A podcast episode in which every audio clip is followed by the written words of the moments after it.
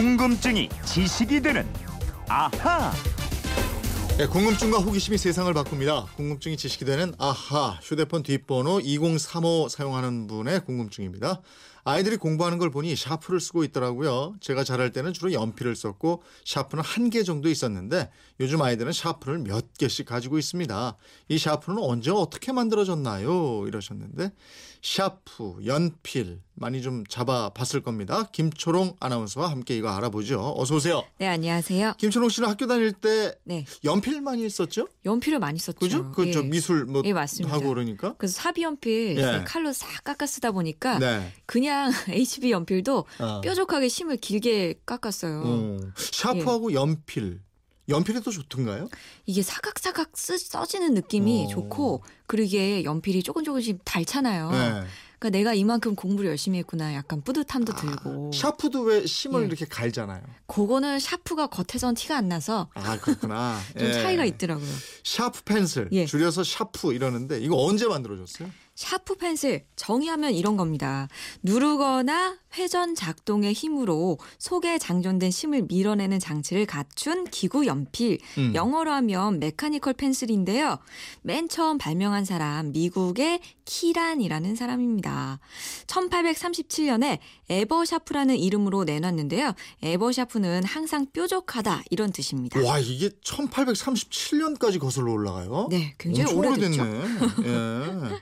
우리가 말하는 샤프라는 명칭이 그럼 이때부터 시작된 거고요. 네. 예. 근데 최초의 이 에버샤프는 그렇게 인기가 높지 않았고요. 네. 많이 쓰이지도 않았던 것 네. 같습니다. 한참 후인 1915년 일본 사람인 하야카와 도쿠지가 새로운 샤프를 개발해요. 예. 이 사람은 가난한 집에서 태어나서 8살 때 기술을 배웠고요. 음. 발명에 좀 자질이 있었나 봐요. 재주가 네. 있었나 봐요. 음. 허리띠를 구멍 없이도 조절할 수 있는 버클을 발명했고요. 돈을 벌어서 독립도 합니다. 어. 그리고 1915년 하야카와식 조출 연필이란 이름으로 샤프 펜슬을 내놔요. 어쨌든 1915년도 100년 전 일이네요. 그렇죠. 그럼 그때 샤프하고 지금하고 같았나요? 예, 원리는 같고요. 모양도 비슷합니다. 어. 그런데 일본에서는 인기가 별로 없었다 그래요. 네. 손으로 잡는 축이 금속이라서 겨울에는 차갑다. 아. 기모노랑은 어울리지 않는다. 야, 그 이유도 참 희한하네. 예, 이런 의견들이 있었대요. 예. 근데 또 이 샤프 펜슬이 서양에서는 크게 히트를 칩니다. 에버레디 샤프 펜슬 언제나 준비된 샤프 연필이다. 음. 그런 이유로 대량 주문이 많이 들어왔고요. 서양에서 이렇게 인기가 많으니까 일본에서도 인기를 얻기 시작합니다. 음, 일본에 그 샤프라는 회사가 있는 이 예. 발, 발명가하고 관계가 있죠? 어, 있습니다. 예, 예. 하야카와 이 발명가가 그 기업의 창시자고요. 예. 그 샤프로 돈을 많이 벌어서 훗날 라디오, 전자계산기, 전자사전 아. 이런 거 생산하는 전자제품 회사가 됐죠. 네. 1970년에는 회사 이름을 샤프로 바꿨습니다. 예. 근데 이게 이제는 이게 샤프라는 그게 고유 명사가 일반 명사처럼 됐는데 예, 예. 그런 제품들이 꽤 있잖아요. 예, 예를 들어볼게요.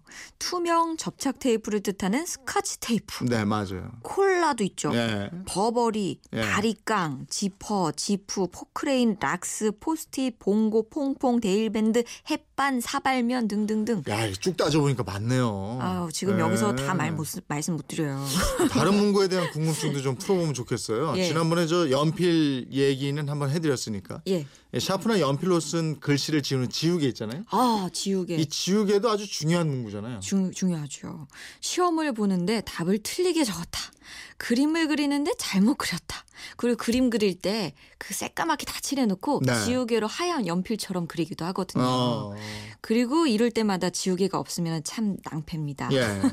지우개가 없을 때 서양 사람들은 빵 조각을 지우개로 썼대요. 빵 조각으로 지워요? 예. 이 사람들이 배가 부르구만.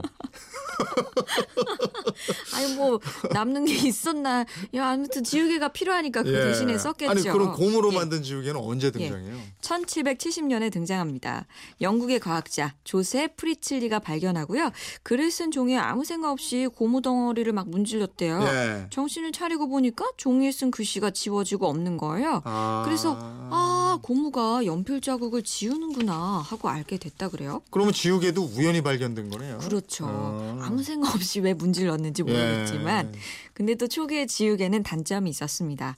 주 원료인 고무가 고온에 끈적거리고요. 저온에는 굳어버렸어요. 네. 그래서 고무에 유황을 섞고 가열하는 등등 방법을 다 동원해서 음. 단점을 보완하고요. 점차 질을 높였습니다. 우리가 사용하고 있는 지우개 두 종류인데요. 고무 지우개가 있고 플라스틱 지우개가 있거든요. 우리 학생들이 지금 많이 쓰는 건 플라스틱 지우개예요. 네. 다양한 디자인이 있죠. 색채도 가능합니다. 근데 빨리 닳아서 없어진다는 게 단점이고요. 음. 반면에 고무 지우개는 지우는 능력은 뛰어난데 자외선에 약해서 장시간 햇빛에 노출되면 단단하고 갈라진다는 단점이 있습니다. 아, 궁금한 게 지우개는 그럼 어떤 원리로 문자를 지울 수 있는 건가요? 예, 연필로 종이에 글을 쓰면은 이 연필이나 샤프에 들어있는 흑연심이 가루가 돼서 종이에 들러붙는 거거든요. 네. 그래서 글이 써지고 그림도 그려지고 그러는 네. 건데 지우개를 막 문지르면 이 검은 가루가 지우개에 들러붙어요. 음. 흑연 가루를 빨아들이는 거죠. 음. 야, 안 돼. 틀렸어. 주인님이 불러오래. 그냥 이러면서 소환하는 거예요. 아. 그런데 이 지우개에 달린 연필이 나왔을 때 어른들이 이런 걱정을 했대요. 음. 아, 글씨를 쓰다가 실수를 해도 쉽게 고칠 수 있다면 우리 아이들이 집중을 하지 않을 것이다. 음. 참 그런 걱정을 다 하셨네. 아니 그래도 지울 수 있다는 게 예. 얼마나 좋아요. 지우개가 없었으면 종이 낭비도 컸을 거고. 그럼요. 요즘에는 지우개 말고 또 수정액가 많이 쓰죠? 수정액. 예, 예, 또 수정액. 여학생들은 수정액이 필수품 같이 예, 예. 이렇게 돼 있던데. 아니 왜 옛날에 네. 타자수라는 직업이 있었거든요. 네, 네, 있었죠. 타자기 빨리 쳐서 문서 네. 만드는 직업이었는데 예. 1950년대 미국의 그레이엄이라는 여성이 타자를 많이 쳤는데요. 예. 타자를 치는 시간보다 틀린 글자를 수정하는데 시간이 굉장히 오래 걸렸대요. 아. 그래서 고민을 하다가 종이와 같은 색으로 잘못된 타자를 전부 칠해버리면 음. 되지 않을까. 이런 생각으로 실제로 물감을 칠하고 다시 테이핑을 했더니 감쪽같이 어. 이게 되더래요. 예. 그래서 만들어진 게 바로 수정액입니다. 그렇군요. 그런 말 있잖아요. 필요는 발명의 어머니다. 네, 예? 역시 그, 그 말이 뭐 딱 들어맞는 것 같습니다. 그러네요. 그리고 여러 장 종이를 철하는 거 있잖아요. 우리가 예. 호치키스 이렇게 예, 예, 부르는데 예. 이건 언제 나왔어요? 이거 우리말로 하면은 종이집게라고 하거든요. 예, 예. 국립국어연구원에서는 호치키스 또는 스테플러 대신에 종이집게로 쓰도록 권장하고 있습니다. 네. 아무튼 맨 처음은 18세기 프랑스에서 국왕 루이 15세를 위해서 만들어졌다는 기록이 있고요. 지금처럼 디귿자로 된 형태로 찍히는 도구는 1868년에 음. 영국의 찰스 굴드가 잡지를 묶기 위해서 발명해서 특허를 취득했습니다. 네. 이 장치가 지금 우리가 쓰는 장치랑 굉장히 비슷해요. 발명가 이름이 찰스 굴드예요. 예. 예, 이 도구가 영어로는 스테이플러. 네. 그죠? 근데 발명가도 아니고 영어 이름도 아니고 호치키스 이렇게 불리게 됐죠? 예, 이 제품이 일본에 도입될 때 EH 호치키스라고 글씨가 적혀 있었대요. 네. 이걸 보고 일본하고 우리나라에서 오랫동안 호치키스라고 불러왔고요. 네. 호치키스라는 이름에 대해서는 여러 가지 설이 있습니다. 예. 제품을 만든 회사의 창업자이자 발명가 이름이라는 것이 가장 유력하더라고요. 네. 그리고 원을 그리는 캠퍼스 있잖아요. 컴퍼스 이건 누가 만들었죠? 이 슬픈 이야기가 로마 그리스 로마 신화에 등장을 합니다. 어, 이거는 그리스 로마 신화까지 가요? 예, 예. 다이달로스라고 음. 발명의 달인이 있는데요. 음. 어느 날 다이달로스 밑으로 조카인 페르디코스가 문하생으로 들어옵니다. 음. 근데 이 발명의 재질이 뛰어난 페르디코스가 바닷가에서 생선뼈를 보고는 나무 자를 때 쓰는 톱을 발명했고요. 네. 지금 말씀하신 컴퍼스도 만들어냈어요. 어. 너무 잘했잖아요. 근데 다이달로스가 조카의 재능을 질투하게 된 거예요. 어. 그래서 조카를 그만 절벽에서 밀어버립니다. 어, 이거 조카를요? 예, 페르디코스는 컴퍼스를 목숨하고 바꾼 셈이 되는 거예요. 그러니까요. 필통 속에 또 이런 신화가 들어 있었네요. 아, 예. 예. 2035님께는 선물 보내드리겠고요. 이분처럼 궁금증이 생길 때 어떻게 하면 됩니까? 예, 그건 이렇습니다. 인터넷 게시판이나 MBC 미니 휴대폰 문자 샵 8001번으로 보내주시면 됩니다. 짧은 문자 50원, 긴 문자 100원의 이용료가 있습니다. 여러분의 궁금증 저희와 함께 해주세요. 음, 내일은 또 금요일이니까 이거 하는 예. 날이네. 아, 아, 이런, 이런 것까지? 것까지? 예. 예, 내일 함께 하겠습니다. 궁금증이 지식이 되는 아하 김초롱 아나운서였습니다. 고맙습니다. 고맙습니다.